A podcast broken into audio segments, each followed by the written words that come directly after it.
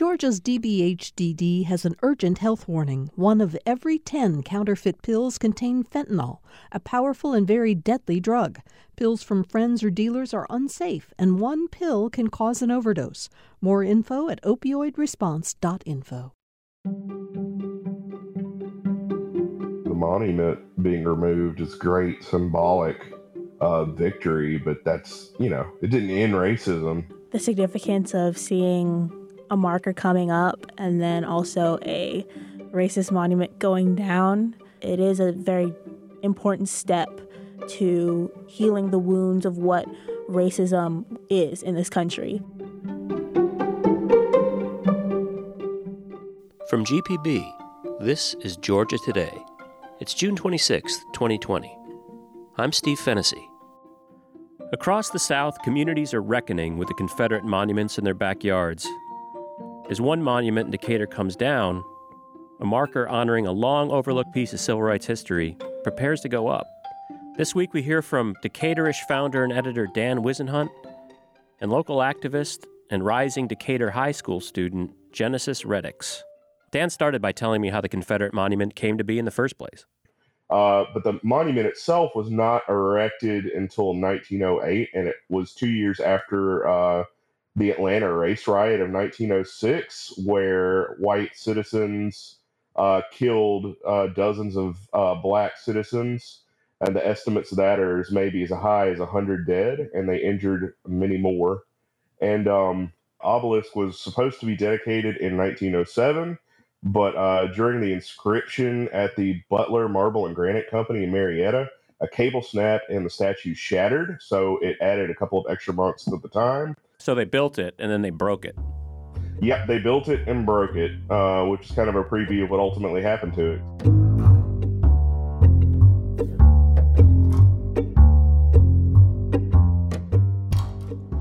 The monument was 30 feet tall and was uh, sponsored by the Agnes Lee chapter of the United Daughters of the Confederacy, who raised about $2,000 from uh, local donors and in early March of 1908, the Atlanta papers were heralding the arrival of this new memorial.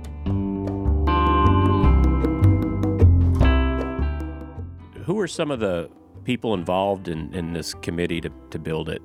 Confederate General uh, Clement A. Evans. Oh, so there was, was, a there was a general who was still alive 40 years after. Who was to accept the monument on behalf of the South's veterans had three or four other monument uh, dedications to attend around the state as well.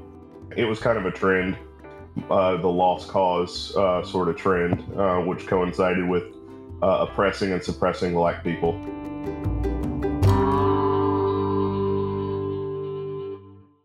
So that monument, you know, was there for over a hundred years in the middle of Decatur Square. Genesis, I was, I'm curious what your memories or, or impressions of that thing being a Decatur resident are? I mean, I just looked at it as just a regular statue. Um, it wasn't until my freshman year uh, what that was when I learned that it was actually a Confederate monument and it was pretty racist. Uh, at that point, I realized it was a big slap in the face, especially because as a black student that attends Decatur, I was I was kind of disappointed that we want to create this place where we're no we're known for being loving and accepting and having a lot of diversity, but then we have this monument that's just um, disrespecting every black person that walks by it. You know, I realized that Decatur wasn't this you know bubble that was so amazing and nice and was always like there was always diversity but that there was a racist past and there is still racism present, obviously. Um, and I had to come to learn that, you know, we shouldn't be able to accept that in our community. Let's talk about that racist past a bit. Right. 1960, Dr. Martin Luther King Jr. is uh, driving a woman home um, that he and his wife had hosted for dinner.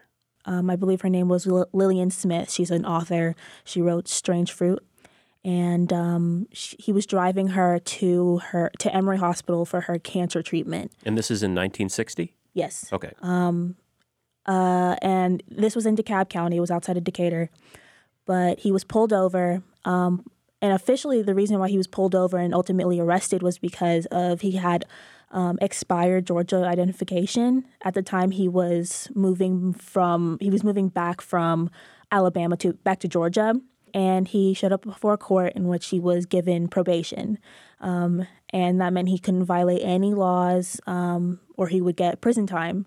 And um, yeah, but obviously this was a huge problem for King, obviously because I mean one of his main form of activism was civil disobedience, and so he would be breaking laws.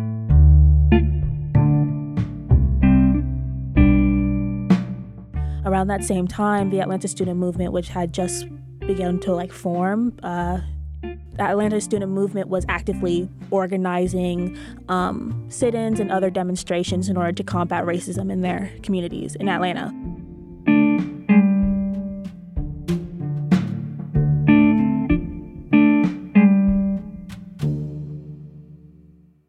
Several months after he was pulled over, King was actually he had participated at a sit-in at Rich's. It was a department store in Atlanta. Obviously, this sit-in uh, resulted in all of the participants being arrested, including King. King spoke with WSB-TV about after his re- arrest. He commented on desegregation in Atlanta.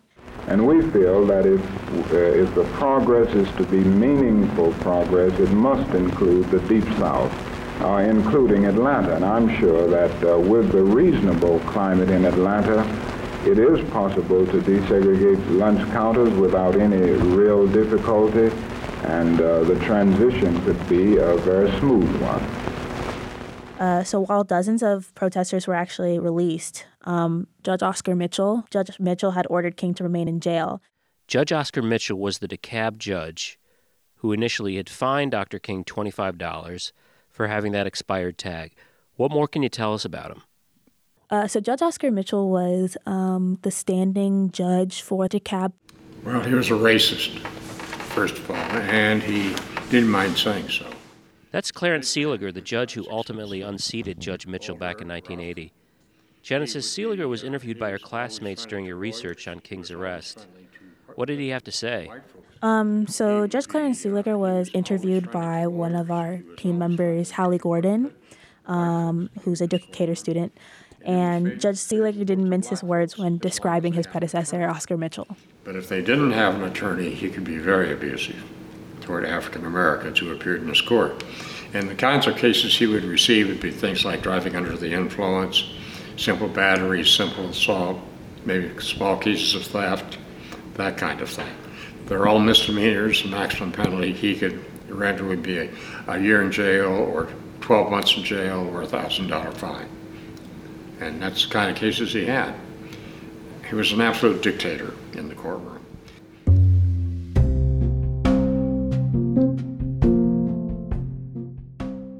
Okay, so Dr. King is now before Judge Mitchell for violating the probation from the traffic infraction when King had appeared before him, uh, having broken his uh, probation, um, we have a first account story from Charles Black. Um, Charles Black co-founded the Atlanta Student Movement while a student at uh, while being a student at Morehouse College. He actually knew Dr. King and was in the courtroom in when he was sentenced. When he violated his, his parole, he was immediately sent in the dead of night to Reidsville Prison in the back of a paddy wagon with a, a loose German Shepherd dog in there. And, um, and King was said, according to saying later, that that's the most afraid he'd ever been.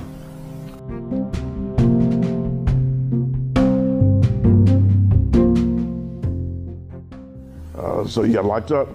This was in the midst of uh, presidential election campaign.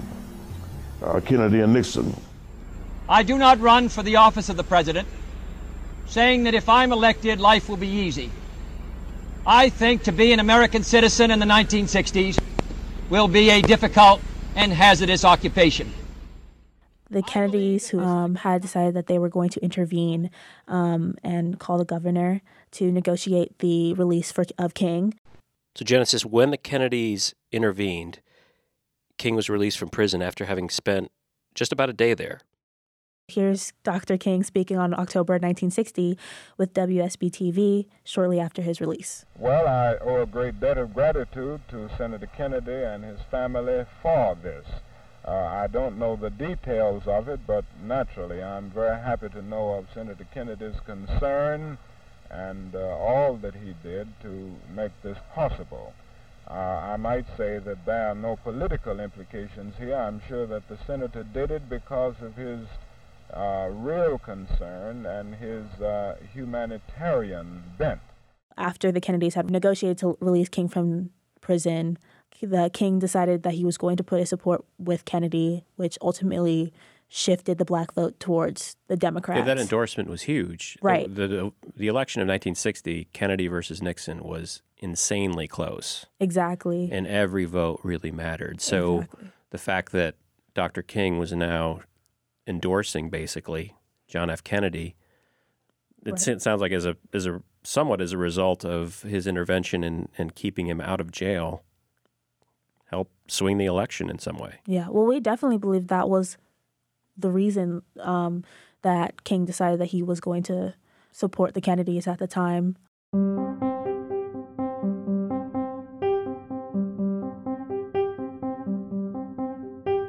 So fast forward 20 years. It's 1980. Judge Mitchell is now unseated by Clarence Seeliger, who's still on the bench today. So Genesis, tell us why Judge Seeliger is so important in this story. Um, so Judge Seeliger is um, the current judge of DeKalb County, I would say, um, and he actually unseated Judge Oscar Mitchell. Um, Judge Oscar Mitchell, the one who sentenced Dr. King Right, and back in 1960. Yes, and was the racist. And um Seeliger brought major change. Like he was like the direct opponent of Mitchell.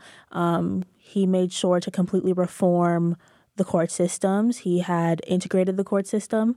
He um, removed the Confederate flag from the courtroom. Wait, there was a Confederate flag in the courtroom? Yes, Judge Seeliger told one of my classmates while interviewing him uh, that Oscar Mitchell had a Confederate flag in his courtroom. Uh, Judge Mitchell used to have the flag, and he'd keep it in his own courtroom. Uh, but on days of, I understand, when days of Robert E. Lee's birthday or the Confederate Memorial Day, he would drape the flag over the entrance to his courtroom, kind of like that, over it. And that's how he used the flag. Seeliger was like, absolutely not, we're taking that out.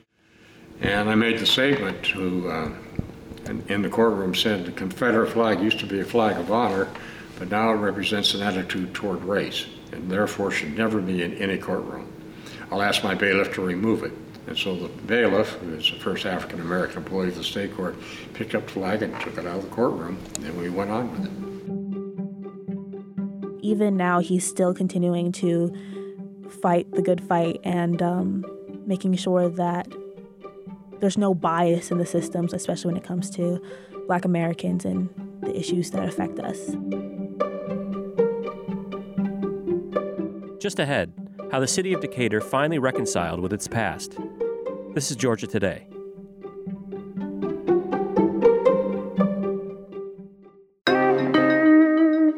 New York Times bestselling author Nic Stone is on a mission. It is my personal goal to put as few white people in my books as possible. I'm not kidding. It's nothing personal. I just, there are plenty of books with white kids in them. I'm Denene Millner of GPB's Speakeasy with Denene.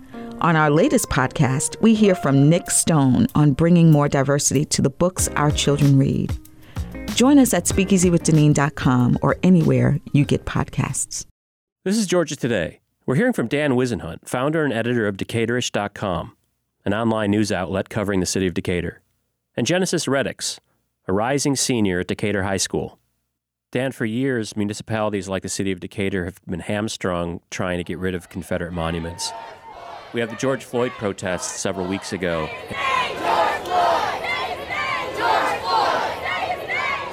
Monuments across the South are becoming more and more a flashpoint, um, and attention, more and more attention is being paid to them. What was going on in the city of Decatur and in DeKalb County in terms of, you know, what are we going to do about this? Well, I think it was generally true nationally that these protests um, happened.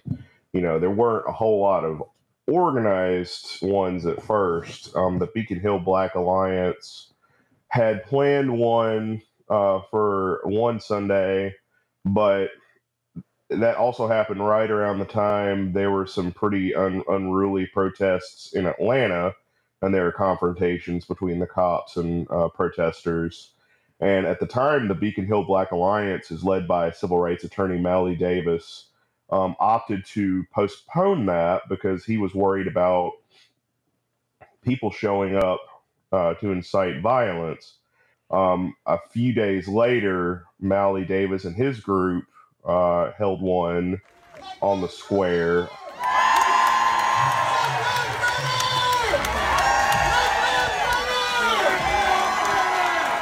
And I actually, I actually took my son to that one. I wanted him to see it, uh, for he's five years old.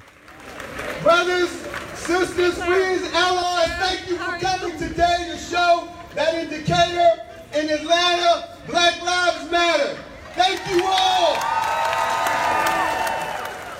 Were they calling for the removal of the monument? Yes, Was that one of the demands? Yeah, that never stopped. You know, I mean that that's been going on for three years. It just was at a low simmer, and it kind of cranked it up to a boil um, when the George Floyd killing happened and the protests happened. and you wrote an editorial about the monument. What did it say? Uh, something to the effect of, "Please get this piece of crap out of the square. Um, it's danger. It's dangerous to uh, citizens because somebody's going to try to remove it one day, and they're going to hurt themselves."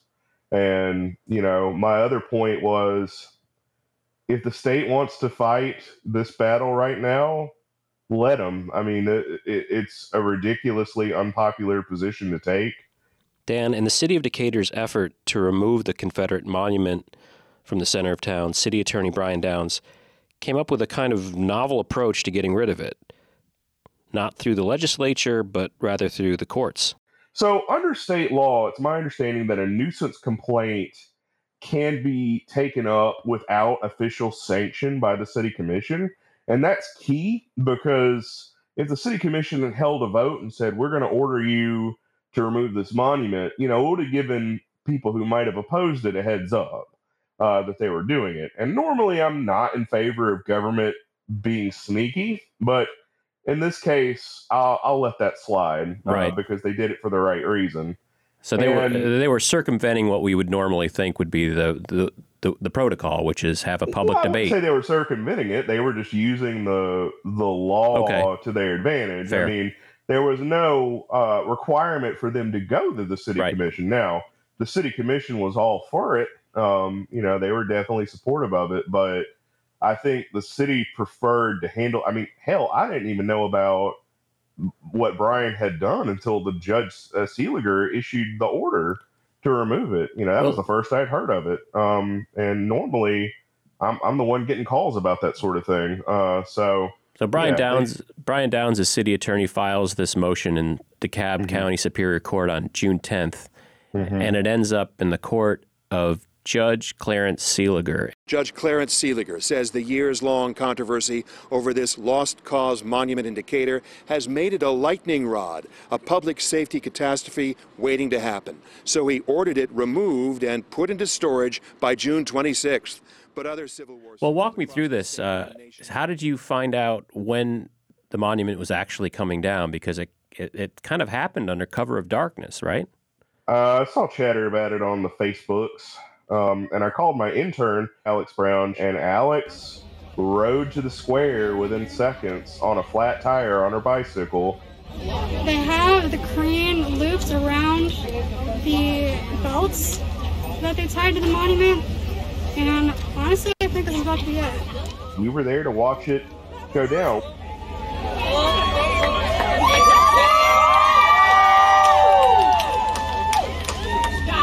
Take it up, take it down! Was there anyone protesting its removal? Nope. There's no appetite for that anymore.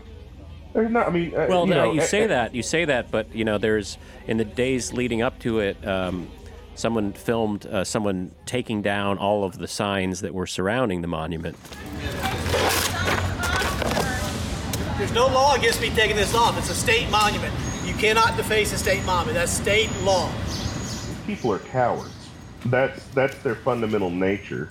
That's what animates them. They you don't see these counter protesters showing up in force because they're fundamentally cowards, uh, and they're only going to show up when there's nobody there to oppose them. Genesis, how did you feel about the monument coming down? Well, for me, I was like, finally. Like, I'm just happy that we're at this point where they're actually listening to us. We're no longer tolerating monuments of hatred, because that's what they are. And so um, to see it go down, I felt was actually a good step in the direction. It was something that actually would represent what Decatur wants to stand for. Um, and so, yeah, it definitely was very monumental Yeah. to see. So, Genesis, we talked earlier about the 1960 arrest of Dr. Martin Luther King Jr.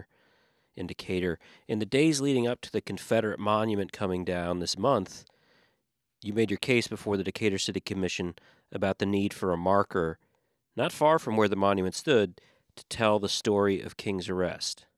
Uh, and we have a representative of the commemorating King group today, Genesis Reddix. Welcome to the meeting. Hello, thank you so much. Um, I would like to just thank the City Commission for allowing me to have this time to share um, the work of so many students to for this project. So I'm going to share my screen. Basically, we were asking for Decatur to sign their support, sign on their support for the for the marker uh, to be placed at the corner of McDonough and Trinity, which is actually just across the street from City Hall, and we needed to match um, a total of twenty five hundred dollars and pledge that we were going to maintain the marker so that the Georgia Historical Society could see that the city's backing it, that activist groups are back, backing it, and obviously the students who worked on the whole project are also backing it. And so, yeah, basically, we're looking for their support. This is the resolution supporting application to the Georgia Historical Society for a, a historical marker commemorating Dr. Martin Luther King Jr. During the commission meeting, Decatur Mayor Patti Garrett read the resolution out loud. And whereas the commemorating King team has researched and documented the events surrounding a traffic citation issued to Dr. King in DeKalb County and his subsequent detention and sentence. We were looking for them to authorize a place for it and say that we want this marker. Right. Um, we're going to handle it and manage it, um, and we're, we're welcome to it, basically. And Right. I feel like that was good enough for us and good enough for the Georgia So they- Historical Society to They, see. so the commission agreed. Yes, they It's- were completely on board. It was completely unanimous. Tony Powers votes aye. And um, the chair votes aye, and the resolution is adopted. So thank you.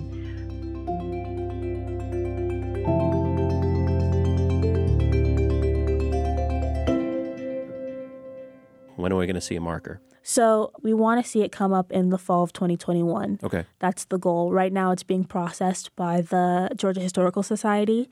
Um, we had just sent in um, all of our sponsors' signatures and their pledge to say that they will fund and um, manage it. So, So that amount I find interesting, twenty five hundred dollars. Right. Dan wasn't wasn't the amount uh, one of the amounts that went into the construction of the Confederate monument in Decatur Square two thousand dollars or something. Yeah, I think that's right. Which I mean, in 1908 was you know that was a lot of money. Right. Yeah.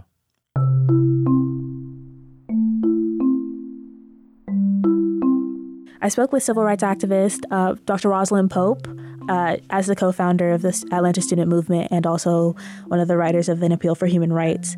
It was very important that we got her opinion on the marker coming up. She said that she supported the idea of the marker um, when King was given that traffic ticket and ultimately arrested and sentenced. the recognition of something m- momentous that happened right here uh, should inspire people to say, well, we don't want this anymore. We don't want this to happen again. You know, I think that would be an, an excellent, excellent move to make. Yeah. She also kind of coined in talking to me directly about how, as young people, it's important that we involve ourselves in activism and fighting for what's right. We need the young people to back us up. We're, you know, we're getting on. Um, and she said it's always going to be young people who are pushing the, mu- the movement forward. We can't just rest on our laurels and say, well, you know, they did this, that, and the other. There's so much still to be done. I'm glad that you're one of those. Thank you, so much. Yeah. That means a lot. Okay.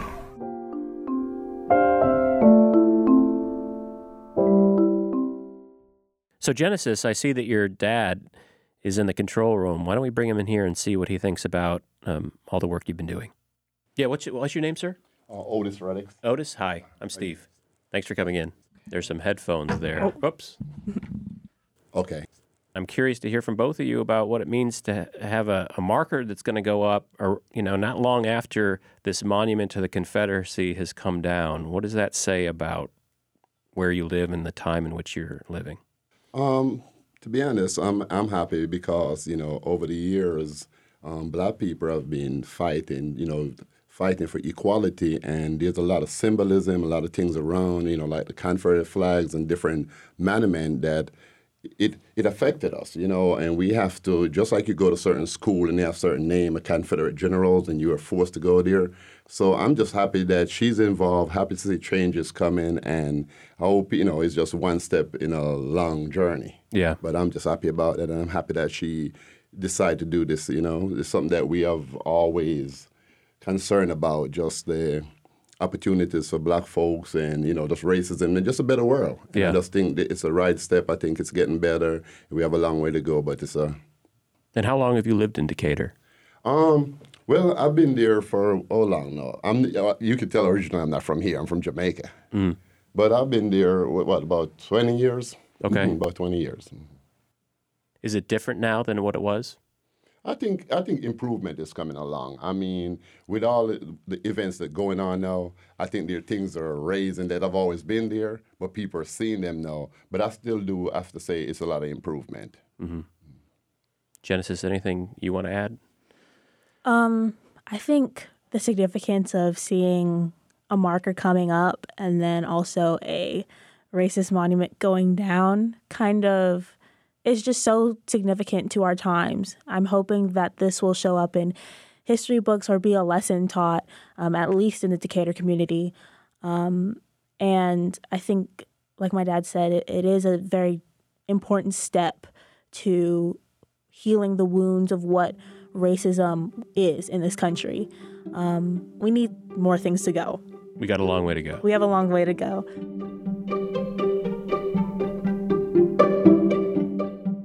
My thanks to Genesis Reddix, a rising senior at Decatur High School, and her dad, Otis, and Dan Whisenhunt, founder and editor of Decaturish.com. Across the South, Confederate monuments are starting to come down, but in response, President Donald Trump has promised to issue an executive order that would protect them from destruction and dismantling. For more on the debate over Confederate monuments, go to gpbnews.org. I'm Steve Fennessy. This is Georgia Today, production of Georgia Public Broadcasting. Our producer is Sean Powers. See you next time.